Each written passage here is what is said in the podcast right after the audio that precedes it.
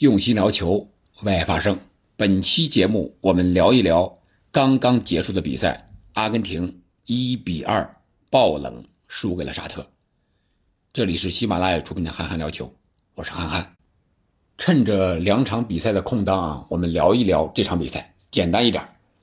我觉得这场比赛阿根廷输球，肯定很多人，甚至说全世界绝大多数的球迷都没有想到。我也是没有想到，除了阿根廷输球没有想到，还有几个没想到，就是没有想到沙特队会打得这么顽强，他们敢于大胆压上进攻，能够在阿根廷的后卫面前自己踢的是非常的自信，也打进了两个进球。另外一个就是没有想到亚洲的球队在这一场里能够翻盘，因为我们都知道。前两个出场的亚洲球队卡塔尔还有伊朗都是输球了。第三个没有想到呢，就是没有想到世界杯第五场小组赛就出现了这么大的冷门。那是不是输球之后，阿根廷就没机会了？梅西封王也没什么机会了呢？我觉得大家可不必太担心。为什么呢？我也了解一下世界杯的历史。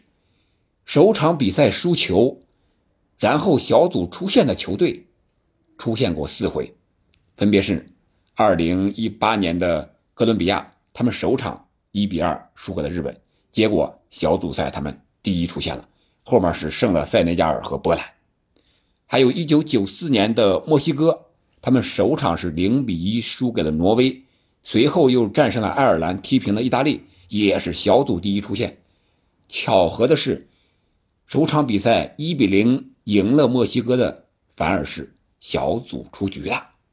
还有一场就是一九八二年的德国，当时他们是首场小组赛一比二负了阿尔及利亚，但是随后他们小组第一出线，又拿下了当届世界杯的亚军。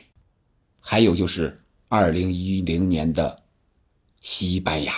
他们小组第一场零比一意外的输给了瑞士，但是随后他们不仅小组第一出现，还夺得了最终的冠军。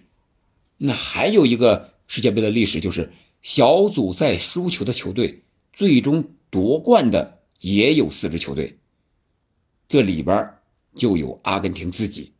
一九七八年他们首次夺冠的时候，他们在小组赛就是输给了意大利。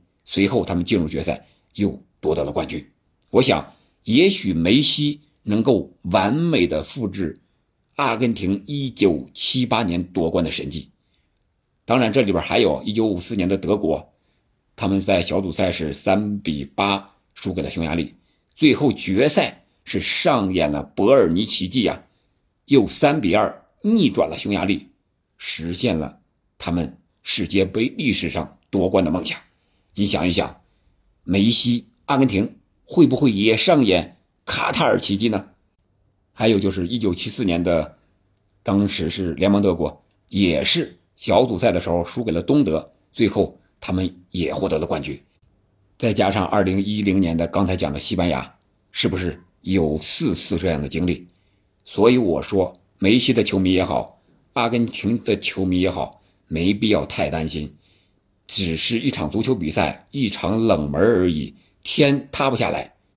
另外还有一个消息，就是关于梅西和沙特的关系的。